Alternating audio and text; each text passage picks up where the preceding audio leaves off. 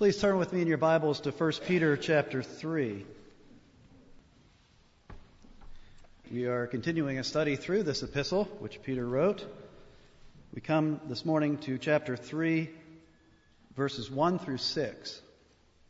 Please give your attention to God's Word.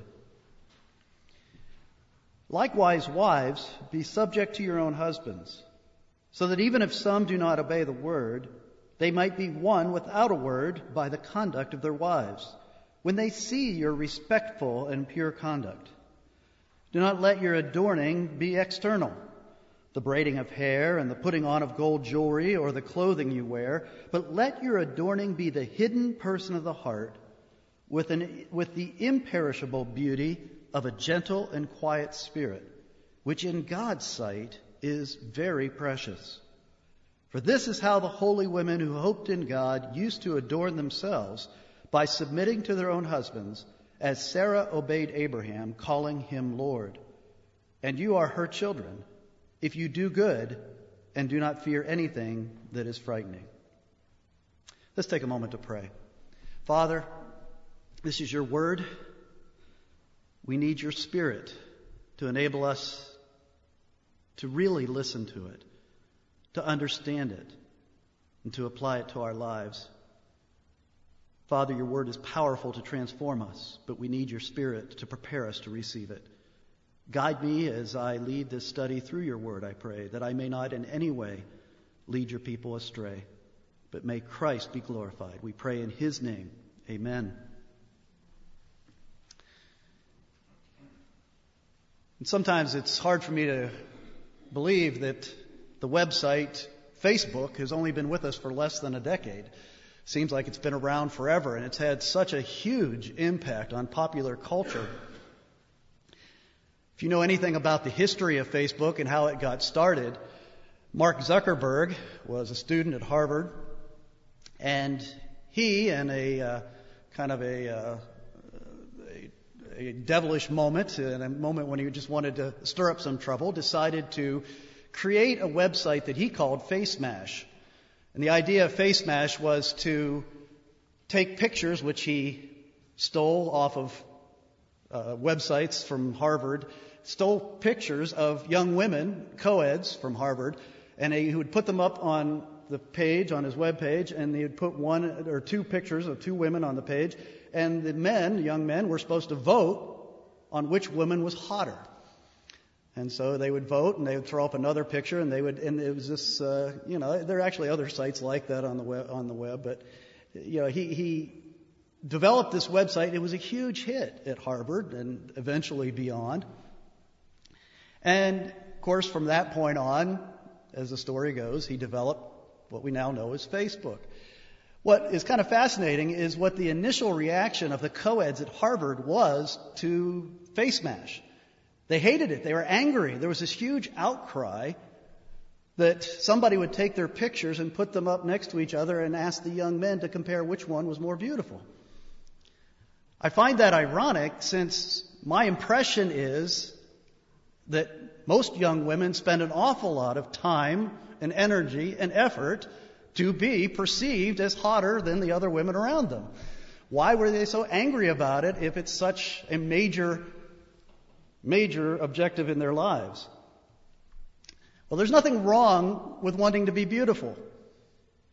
Inherently, there's nothing wrong with it. The problem comes with how much you value that external beauty. That's where the problem comes in. How much do you value your external beauty? In today's passage, the apostle Peter says to Christian wives, let your adorning, your decoration, your cosmetics, your outward appearance, let your adorning be the hidden person of the heart with the imperishable beauty of a gentle and quiet spirit, which in God's sight is very precious. Literally, in the original language, very precious actually says very costly, very expensive. In other words, in God's mind, the value of the beauty of the heart is far more costly, far more valuable in the sight of God than external beauty. This really fits into this overall theme. I've pointed to it a number of times. I'm hoping that it's getting through. That one of Peter's main concerns in this letter is that God's people display holiness. Holiness. Going back to chapter 1, one of the key verses in chapter 1 is verse 16. You shall be holy, for I am holy, the Lord says. You shall be holy, for I am holy. That is the calling. Once the Lord has saved us by His grace, and that's what the beginning of chapter 1 is about, once He has saved us by His grace and brought us to Himself, our calling in life is to be holy, to be like Him. And what is God like? God is like His Son, Jesus Christ. Jesus Christ is the image of the invisible God. So holiness is Christ-likeness, and that is the greatest value when it comes to how we appear before the world. Holiness or Christ-likeness is to be our main concern. As he says in chapter 2 verse 12, keep your conduct among the Gentiles honorable so that they may see your good deeds and glorify God on the day of visitation. So it's not that Christians aren't to care about how we look to the, out, to the outside world. We are to be very concerned about how we look to the people on the street, the people in our neighborhoods, the people at school, the people in our workplace. We are to be very concerned about it. But again, keeping the value of our external appearance and the value of our heart, the appearance of our heart, in right in a right comparison, to, value what God values, to consider precious what God considers precious. And as we've seen the last few weeks, when we think about what holiness looks like as it's lived out in the world, as it's lived out in our country, as it's lived out in our workplace, as it's lived out in our school, as it's lived out in our homes, one of the key traits that Peter has been pointing us to, as we looked at, is submissiveness. Submissiveness. In other words, yielding to those in authority over us. Not grasping for rights, but laying down rights in order that we might submit and be subject to the authorities that God has placed over us. In verse 13 of chapter 2, Peter called upon us to submit to the governing authorities, even to emperors like Nero. In verse 18, he calls upon servants to submit to the masters. And we applied that to people in the workplace, to employees, to their employers. And Peter says, to the good as well as to the harsh. And then, after he talks about servants submitting to their masters, he points to the example of Christ again. What does submissiveness look like for a servant? He points to the example of Christ, especially if a servant is in a difficult situation. He says for, in verse 21, For to this you have been called, because Christ also suffered for you, leaving you an example so that you might follow in his steps. We are to bear our cross in the world. As we said last week, our cross, like Jesus and his unique cross, our cross, is whatever suffering, whatever difficulty we have to endure in this life in order to be obedient to God's will. And obedience to God's will is to be submissive to the authorities that are over you. And so, in that context, we come to chapter 3 in verse 1 where it says, Likewise, wives, be subject to your own husbands. For this is how holy women who hoped in God used to adorn themselves by submitting to their husbands. Now, I understand I'm walking in a minefield here. This is a very controversial teaching in the church. Sadly, many churches have just t- totally walked away from this teaching. We don't do that here. We embrace it. This is what God's Word reveals to us. But we must acknowledge that the, our world, our culture, not only greatly misunderstands it, but they even abuse what the Scriptures teach on this topic. We need to understand that we are in a culture that is hostile not to the teaching of Scripture per se, but hostile to a misunderstanding of the teaching of Scripture. And I'm going to this morning, it's going to seem like a cowardly move, but bear with me. I'm going to sidestep for a moment the issue of wives submitting to husbands. I will get back to it, but I'd rather address it next week. Because if you notice verse 7, In verse 7, Peter addresses husbands. And I think one of the reasons that our culture can't understand wives submitting to husbands, one of the reasons they can't understand it is they don't understand what the authority of the husband is all about. They don't understand what biblical authority is. They don't understand servant leadership. And because they don't understand servant leadership, they cannot understand what submission to that leadership looks like. So I don't want to talk about submission to leadership without first talking next week about what servant leadership is and what a husband is called to. Because as I'll say next week, I am firmly convinced that if you can find a husband who is a leader like Christ, who is a servant leader, you will have no problem submitting to his leadership. But we'll get there next week. Today, what I'd like to talk about is really, and I'd like to keep the focus where Peter keeps it here, because his focus isn't so much on submission. Submission is the trait he begins with, but then he goes on to talk about a lot of other inner traits.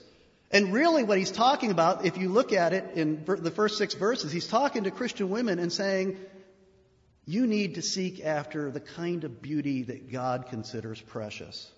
So he's really talking about what women consider important in regard to beauty.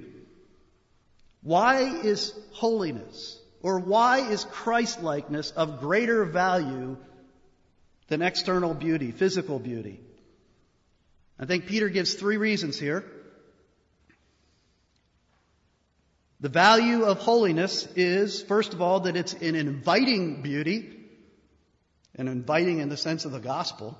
It's an inviting beauty. Secondly, it's an inner beauty. It's a deeper inner beauty. And thirdly, it's an imperishable beauty. Let's look at the first one. Christlikeness or holiness is an inviting beauty. What you pick up on very quickly here is that Peter is writing not particularly, I mean, he's certainly writing to all Christian wives, but he's particularly addressing wives who have unbelieving husbands. And I think not that there were probably, I'm not, I don't think that reflects the fact that there were more wives of unbelieving husbands than there were wives of believing husbands. I don't think that that's what he's assuming. I think the reason he addresses wives with unbelieving husbands is because he has just referred to, when he's talking about slaves and masters and citizens and, and uh, governors, he's talking about submitting in difficult circumstances. Submitting where submission really involves sacrifice and suffering. And that's why he's just referred to how Christ submitted to the authorities in spite of the suffering that led to the cross. And so, for that reason, he's going to say something that's true for all wives, but particularly for wives who have unbelieving husbands. He talks about husbands, they, the wives who have husbands who do not obey the word. And in the original Greek, the language there really implies a husband who not only is an unbeliever, but is rebellious against God in in a more overt way. Husbands who do, do not obey the word. And you have to understand that much more so in, in this culture, in the first century Roman society, wives were expected to take on the religion of their husband, no matter what that religion might be. Didn't matter what their own heart convictions were. That was part of what they considered submission in that culture. Is if you married a pagan husband, then you became a pagan, in whatever form that took. And so you can imagine, just as in submission to the governing authorities, submission to to masters, you could uh, imagine that for a Christian wife to submit could uh, to could mean that her life would be filled with a lot of difficulty and inconvenience and even danger. And so that's really why Peter begins by saying, likewise, or in the same manner, wives should submit to their husbands. Now, what's the likewise refer to? Well, that goes all the way back to chapter 2, where it says that, that we are to submit as unto the Lord or for the Lord's sake. It's because Christ is Lord that we submit to those authorities that He has established in the world government, employers, husbands. It's because Christ is Lord, and we are to serve those earthly authorities only insofar as they do not require us to disobey our ultimate authority, which is Jesus Christ. And so that applies to the wives as well in, in their situation. Insofar as their husbands do not require them to disobey their ultimate Lord Christ, then they are to be submissive. But notice to wives in that difficult situation, notice what he says. He says that this Christian wife who has an unbelieving husband can win over that husband if they do it the Lord's way. If they trust the Lord and submit the Lord's way, they can win over their unbelieving husband. And when I read that, my mind immediately went back to the beginning of Proverbs. If you've ever read those first wonderful few chapters in the book of Proverbs, as the writer of Proverbs, Solomon probably, as he wrote those words, he lays out basically two siren calls at the beginning of that book. Two women who cry out in the marketplace. And the one woman is known as wisdom.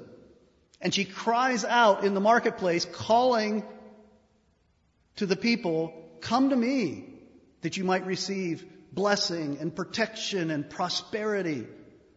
Come to me, and I will bless you. I will protect you. I will provide for you. But then there's, as you go on in Proverbs, there's another woman crying out in the marketplace. The woman who is an adulteress. The woman who is dressed like a prostitute. The one who seduces and invites the young men in and then leads them to destruction. And it just makes me think about, as a Christian wife, understand that really you have to ask yourself, who do I represent? In my concern for beauty, in my pursuit of beauty, do I represent the voice of wisdom or do I represent the voice of the adulteress?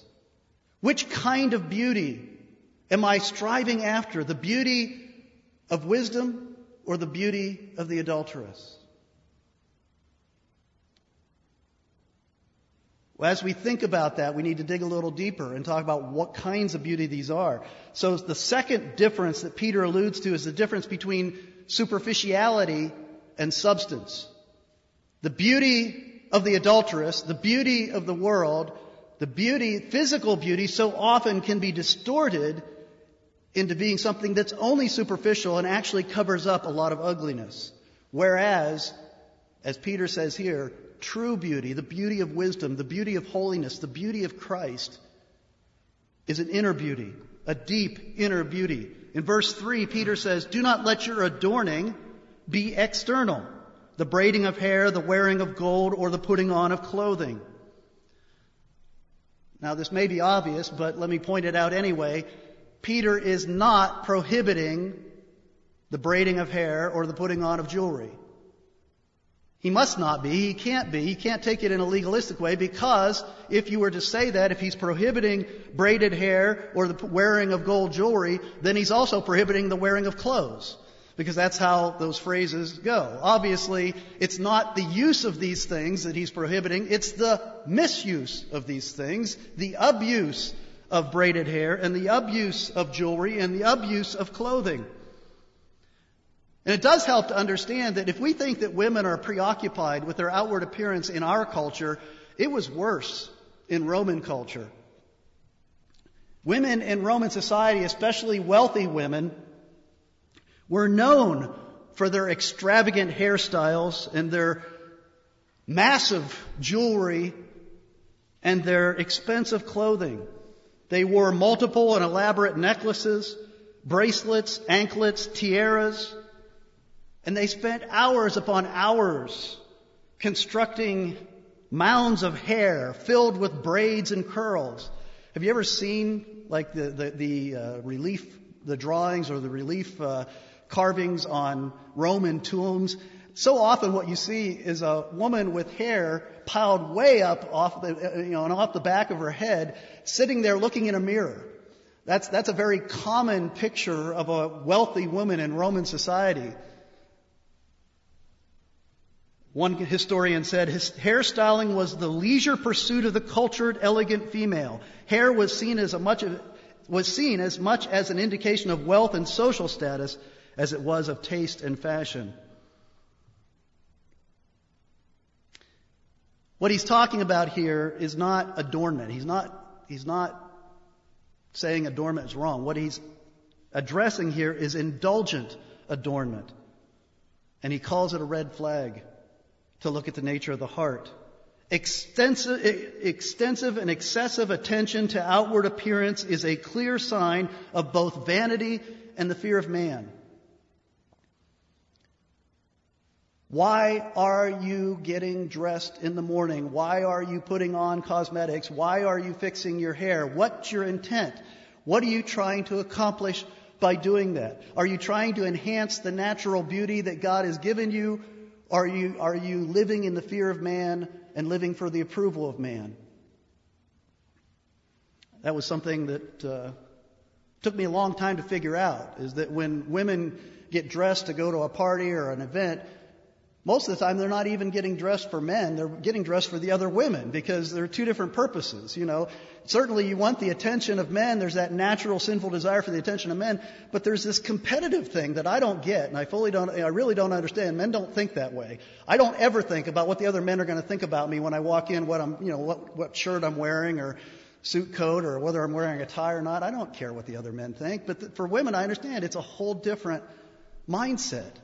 But in either case, it's all about the fear of man. It's about valuing external appearance over internal appearance. Scripture doesn't prohibit the enhancement of our God given beauty, but it does say that God opposes the proud.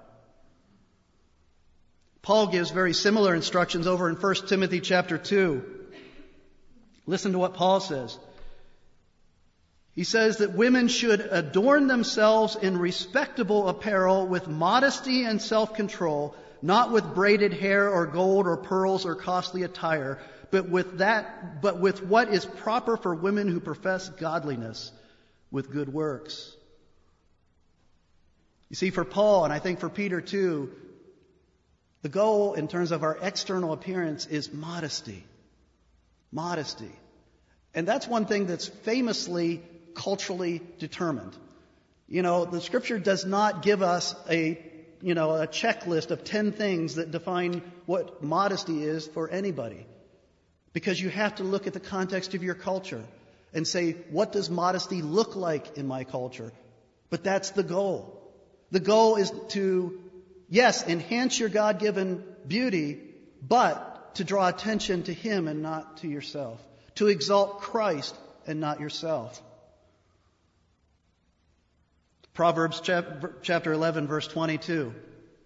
It's hard to read this verse without chuckling, but it says, Like a gold ring in a pig's snout is a beautiful woman without discretion.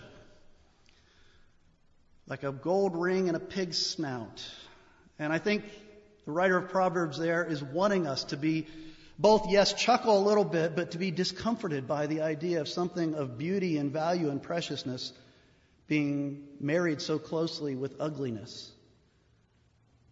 And what Peter is trying to drive us to is to say, if you far more highly value the inner beauty than any external adornment is only going to be icing on the cake.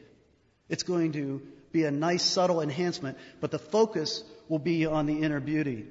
Peter mentions, and I'll quickly cover these, five attractive traits, inner traits, traits of the heart, or as he calls it, the hidden person of the heart. That's where he wants the focus of our adornment to be. He mentions respect in verse 2. And again, this is respect for the position of authority, even if the person who's in that position of authority is not acting in a respectful way. Respect for the position of authority. And he later points to Sarah, who called Abraham, her husband, Lord. My wife has never called me Lord. That doesn't mean that she's being disrespectful or it doesn't mean that she's disobeying what Peter teaches here, but understand that in Sarah's day, that was the respectful title for the authority in her household. Abraham was the God given authority in her household, and so she used the term of her culture, of her day, to show that respect. And so the issue isn't the word you use, whether you call your husband Lord or Sir or whatever you want to call him. The question is, how are you addressing him? How do you speak about him? And I want to challenge you as Christian wives about how you speak about your husband.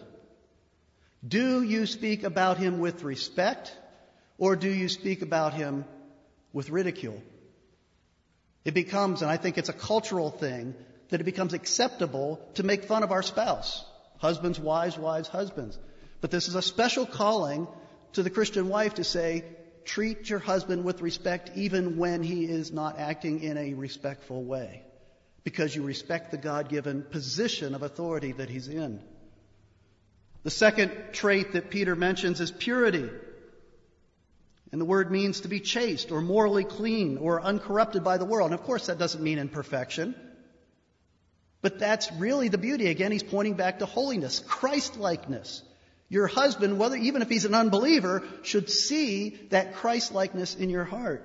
The third word he uses in verse 4 is gentleness. Literally, it's the word that most often is translated meekness.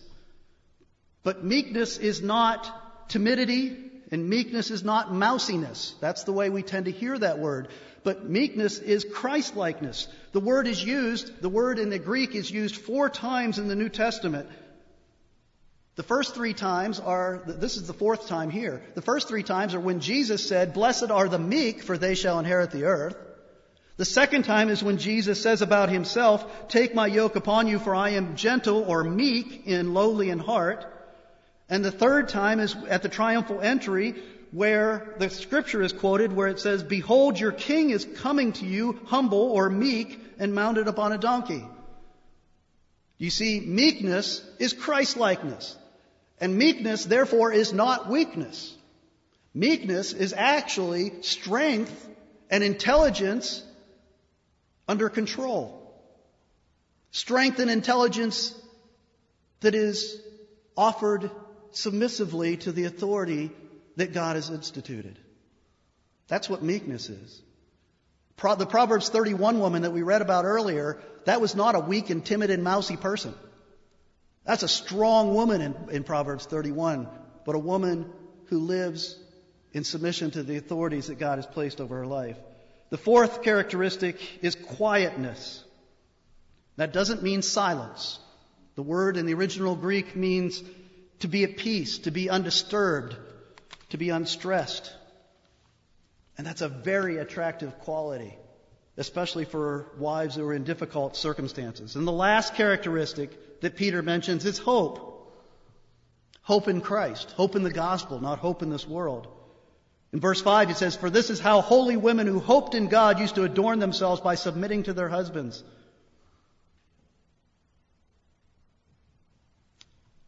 Do your husbands see hope in you? It's especially important that unbelieving husbands see hope in you. Because as Peter will go on to say, just looking down a few verses to verse 14, he says, um, picking up in verse 14, the end of verse 14, have no fear of them nor be troubled, but in your hearts honor Christ the Lord as holy, always being prepared to make a defense to anyone who asks you for the reason for the hope that is in you, yet do it with gentleness and respect. See, Peter understands that the bait on the hook of the gospel is hope. That's what's appealing to a world that doesn't have hope. And that's what Christian wives should have such hope in Christ in their heart that, especially in the difficult circumstances, they give clear testimony to Christ. You see, that's why Peter speaks of the unbelieving husband being won without a word by the conduct of their wives. You, you know, family members are the hardest ones to witness to with words, especially unbelieving husbands. They're hard to witness to with words because they've heard it all before. They shut you out. All the baggage of the family relationship comes in there, so they won't listen to your words, but they cannot deny the witness of your life, the conduct that Peter refers to.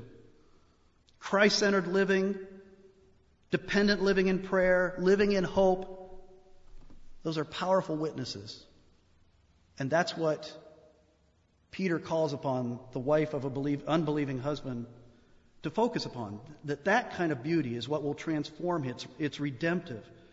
And then, thirdly, not only does he want call us to the um, inviting beauty of Christlikeness and the inner beauty of Christlikeness, but the imperishable, imperishable beauty. Look at verse 4. But let your adorning be the hidden person of the heart with the imperishable beauty of a quiet and gentle spirit, which in God's sight is very precious. Purity, gentleness, quietness, and hope don't wash off like makeup. They don't tarnish like silver, and they don't wear out like clothes. Literally, the word imperishable means undecaying. And really, that's what outward beauty is, isn't it? It's decaying beauty, no matter how hard you may try.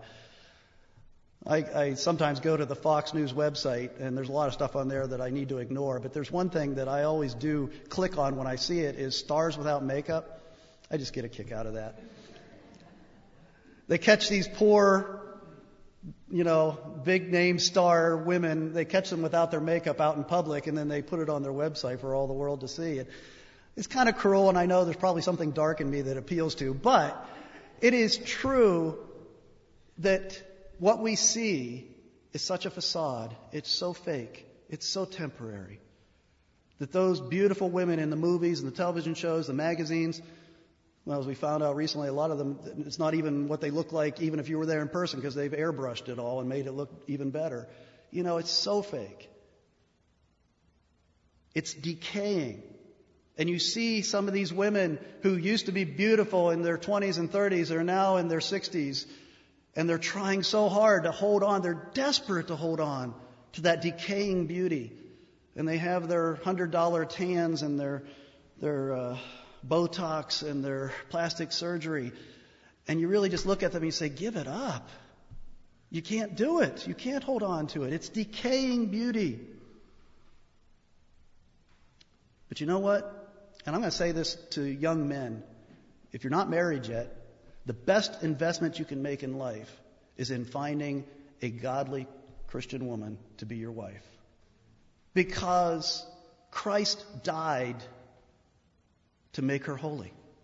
Christ died to make her beautiful. That's what Ephesians 5, we'll look at Ephesians 5 next week in relation to husbands. But it says, Husbands, love your wives as Christ loved the church and gave himself up for her. Why did he do it?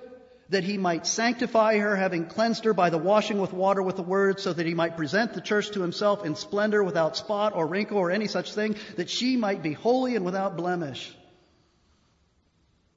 If your bride truly belongs to Christ, then his promise is that she will get more and more beautiful as his sanctifying work in her progresses.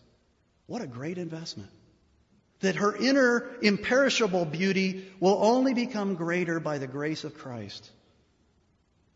That's what Paul is alluding to in 2 Corinthians 4 when he says, Though our outer nature is wasting away, our inner nature is being renewed day by day. This is the beauty that you need to value. The inviting, inner, imperishable beauty of holiness. And your life should reflect the great value that you set on that. That is the fashion of Christ's kingdom that does not change. Peter says, For this is how holy women who hoped in God used to adorn themselves by submitting to their own husbands as Sarah obeyed Abraham. And you think of the voice of the adulteress in Proverbs. Another picture from the Old Testament you think of is Jezebel.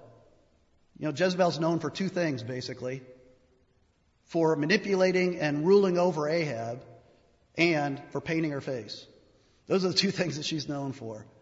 And so I think Peter would have us ask the question Are you a daughter of Sarah or are you a daughter of Jezebel? Who sets your fashion standard? Who gives you your sense of value for what beauty is all about? Paul said in 1 Timothy 4 8, while bodily training, and he would put bodily adornment in the same category, is of some value, godliness is of value in every way and holds promise for the present life and also for the life to come. There are a lot of beautiful women here this morning, and I can say that without my wife getting angry at me because I'm looking at hearts and not faces. And that's what's really valuable. Let's pray. Father, thank you for giving us faith and enabling us to look beyond shallow appearances, to see what is truly valuable, what is truly beautiful. Lord, may we all strive after that holiness, that Christlikeness that you highly value, and that by your grace we are coming more and more to value ourselves.